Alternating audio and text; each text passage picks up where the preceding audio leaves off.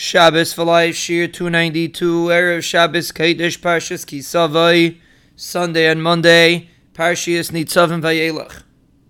We are explaining that one of the purposes of the Tochacha is to wake us up and realize where we are heading in life. And we are discussing that one of the things that we struggle with is the internal part of life. How do we really relate to what we are doing? And it plays out in relationships. Some people have very shallow relationships. It's all about the external, it's all about what it looks to others. We explained that some people do shidduchim, which is one of the greatest decisions a person's going to make because of other people's views, how other people are going to look at him.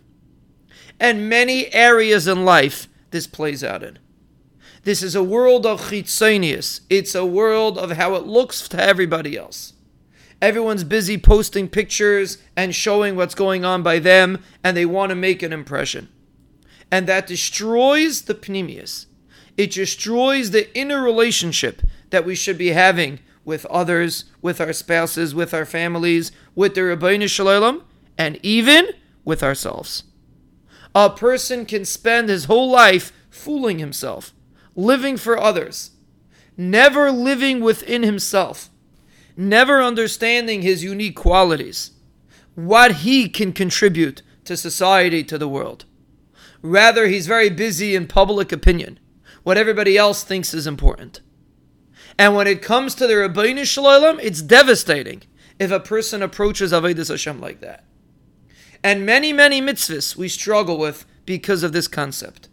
Davening, many people struggle with because they don't feel an internal relationship. They never worked on that relationship. They never appreciated what it means to have an inner connection with no external action, just an inner connection to the Ribbono Shel Olam. Nobody has to know about it. It's between you and him. That is a real connection. And that brings us back to Shalosh Sudis. Shalosh Sudis, we explained, is a time that does not have the external trappings. It's about an internal relationship with the Ribbono Shel Olam. And it's something that we don't necessarily appreciate.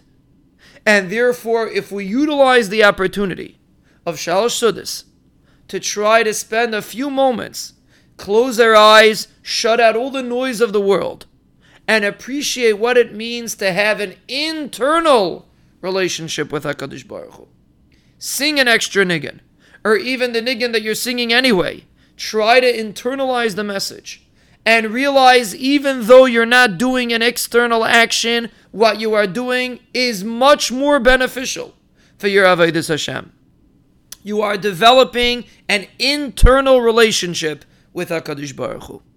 Will Be'ezah Hashem continue this concept?